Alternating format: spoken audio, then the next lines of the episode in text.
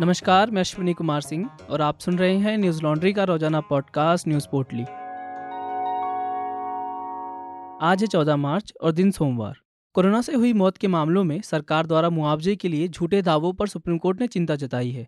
Supreme court ने कहा कि जब हमने मुआवजे का आदेश दिया था, तब कल्पना भी नहीं की थी कि इसके लिए झूठे दावे भी होंगे। कोर्ट ने कहा, कोरोना से हुई मौत पर पचास हज़ार रुपये की मुआवजा राशि दिए जाने के हमारे आदेश का फर्जी मेडिकल सर्टिफिकेट बनवाकर कुछ लोग दुरुपयोग कर रहे हैं। जस्टिस एम आर शाह ने कहा कि हमने कभी सोचा भी नहीं था कि इस योजना का दुरुपयोग किया जा सकता है, और अगर इसमें अधिकारी भी शामिल हों तो यह और भी बुरा हो जाता है। बता दें कि पिछले सप्ताह केंद्र सरकार की ओर से सुप्रीम कोर्ट में पेश हुए सॉलिसिटर जनरल तुषार मेहता ने बताया था कि कोरोना से होने वाली मौत के मामले में आश्रित परिजनों को मुआवजा देने में दिक्कत आ रही है, क्योंकि कई लोग फर्जी सर्टिफिकेट बनवाकर मुआवजे का दावा कर रहे हैं। तुषार मेहता ने कहा था कि डॉक्टर अन्य कारणों से हुई मौत को भी कोरोना से हुई मौत बताते हुए नकली प्रमाण पत्र दे रहे हैं। इस मामले को नियंत्रक एवं महालेखा परीक्षक कैग से जाँच करवाने के संकेत दिए। मामले की सुनवाई के दौरान कोर्ट ने केंद्र सरकार को फर्जी दावों के संबंध में 15 मार्च तक हलफनामा दाखिल करने को कहा है। अब इस मामले में अगली सुनवाई 21 मार्च को होगी। वहीं केंद्रीय स्वास्थ्य मंत्रालय के आंकड़ों के अनुसार पिछले 24 घंटों में कोविड 19 मामलों में गिरावट देखने को मिली है।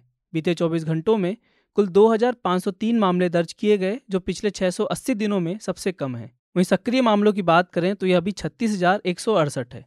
केंद्रीय स्वास्थ्य मंत्री मनसुख मंडाविया ने बताया कि 12 से 14 साल के बच्चों का कोविड 19 टीकाकरण और 60 साल की ऊपर सभी लोगों के लिए एहतियाती खुराक 16 मार्च से शुरू होगी। बिहार विधानसभा में लखीसराय मामले को उठाए जाने पर नीतीश कुमार नाराज़ हो गए। सदन में बार बार इस मामले को उठाए जाने पर नीतीश कुमार, स्पीकर विजय कुमार सिन्हा पर भड़क गए।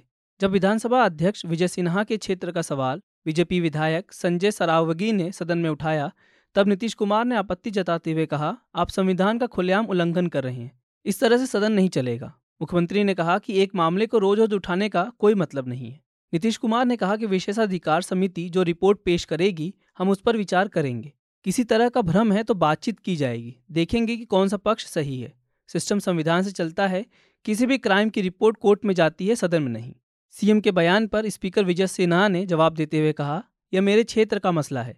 तीन दिनों तक सदन की कार्रवाई स्थगित कर दी गई, लेकिन सरकार की तरफ़ से कोई जवाब नहीं आया।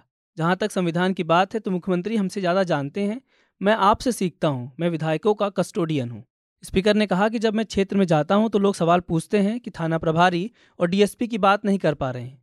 आसन को हतोत्साहित करने की बात ना हो, सरकार गंभीरता से इस पर कार्रवाई क्यों नहीं कर रही? आप लोगों ने ही मुझे विधानसभा अध्यक्ष बनाया है। केंद्रीय वित्त मंत्री निर्मला सीतारमण ने वित्तीय वर्ष 2022-2023 के लिए केंद्र शासित प्रदेश जम्मू कश्मीर का बजट पेश किया। उन्होंने जम्मू कश्मीर के विकास के लिए और अधिक फंड के डिमांड को मंजूरी दी। इससे पहले वित्त मंत्री ने जम्मू कश्मीर के विकास में होने वाले खर्चों का लेखा जोखा भी पेश किया। केंद्र शासित प्रदेश बनने के बाद जम्मू कश्मीर का यह तीसरा बजट है। इससे पहले 17 मार्च 2021 को प्रदेश का दूसरा बजट पेश किया गया। अनुच्छेद 370 और 35 ए हटने के बाद वित्त मंत्री ने पहला बजट फरवरी 2020 में पेश किया था। वित्त मंत्री ने जम्मू कश्मीर के विकास के लिए और अधिक फंड के डिमांड को मंजूरी दे दी।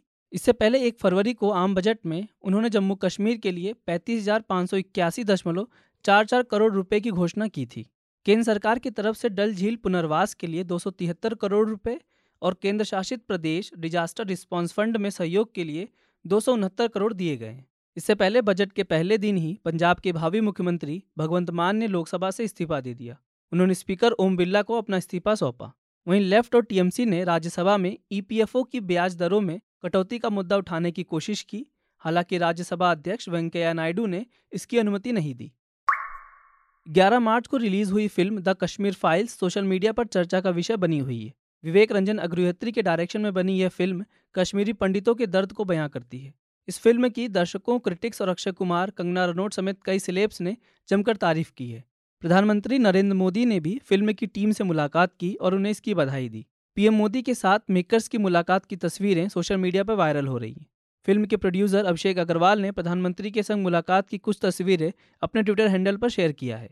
अमर उजाला की खबर के मुताबिक, मध्य प्रदेश सरकार प्रदेश के पुलिसकर्मियों को फ़िल्म देखने के लिए अवकाश दे रही है। इस संबंध में गृह मंत्री नरोत्तम मिश्रा ने डीजीपी को अवकाश स्वीकृत करने को कहा है। इससे पहले प्रदेश सरकार ने फ़िल्म को टैक्स फ्री कर दिया है। चौदह करोड़ की लागत से बनी यह फ़िल्म जहाँ अपने पहले दिन यानी शुक्रवार को तीन दशमलव दो पाँच करोड़ की कमाई की थी तो वहीं शनिवार को अपनी कमाई में सौ फ़ीसदी का इजाफा करते हुए इसने 8.25 करोड़ की कमाई कर डाली। रविवार को सभी रिकॉर्ड तोड़ते हुए द कश्मीर फाइल्स ने तमाम विवादों और आलोचनाओं के बावजूद 14 करोड़ रुपए अपनी झोली में समेट लिए। दुनिया भर में कोरोना मामलों में फिर से बढ़ोतरी होना शुरू हो गई है। चीन में भी एकदम से कोरोना के मामलों में बढ़ोतरी हुई है। चीन में रविवार को करीब इकतीस नए कोरोना मामले मिले हैं, जो कि पिछले दो साल का रिकॉर्ड है। वहीं ओमिक्रॉन का कहर सबसे ज़्यादा देखने को मिला है। सबसे ज़्यादा मामले संघाई और शेंजेन में पाए गए हैं। चीन के शेंजेन शहर में एक दिन में छियासठ कोविड केस दर्ज किए, जिसके चलते स्थानीय प्रशासन ने लॉकडाउन लगाने का फैसला किया। अभी तक चीन के तीन शहरों में लॉकडाउन लग चुका है, जिसके चलते लगभग दो दशमलव छः पाँच करोड़ लोग अपने घरों में रहने को मजबूर हो गए। चीन के इस शहर में हुआवे और टेंसेंट जैसी बड़ी कंपनियाँ भी हैं, जिसके चलते लोगों को खासी दिक्कतों का सामना करना पड़ रहा है। चीन के जिलिन प्रांत की राजधानी चांगचून में शुक्रवार को लॉकडाउन लगाया जा चुका है। तब इस शहर के 90 लाख लोगों को आपात अलर्ट के बाद घरों में रहने के आदेश दिए गए थे। दूसरी तरफ़ शाडोंग प्रांत के यूचेंग में भी लॉकडाउन का आदेश दिया गया था, जिसकी आबादी करीब पाँच लाख है। वहीं कोविड के बढ़ते हुए केसों के चलते अन्य शहरों में भी गाइडलाइंस जारी कर दी गई है। स्कूल, कॉलेजों और पार्क को बंद करने का आदेश के साथ साथ लोगों को अपने घरों में रहने की सलाह दी जा रही है। न्यूज़ लॉन्ड्री सौ प्रतिशत विज्ञापन मुक्त प्लेटफॉर्म है, जिसका मतलब है कि हम किसी भी सरकार या कॉरपोरेट से विज्ञापन नहीं लेते। हम आपके समर्थन से चलते हैं। हम ऐसे ही स्वतंत्र होकर काम कर सके, इसके लिए न्यूज़ लॉन्ड्री को सपोर्ट करते रहिए। न्यूज़ लॉन्ड्री को सहयोग देने के लिए Hindi dot news laundry dot com पर जाएँ और सब्सक्राइब करें। और गर्व से कहें, मेरे खर्च पे आज़ाद हैं खबरें। आज बस इतना ही। आपका दिन शुभ हो। नमस्कार। न्यूज़ लॉन्ड्री के सभी पॉडकास्ट ट्विटर आई और दूसरे पॉडकास्ट प्लेटफॉर्म पे उपलब्ध हैं।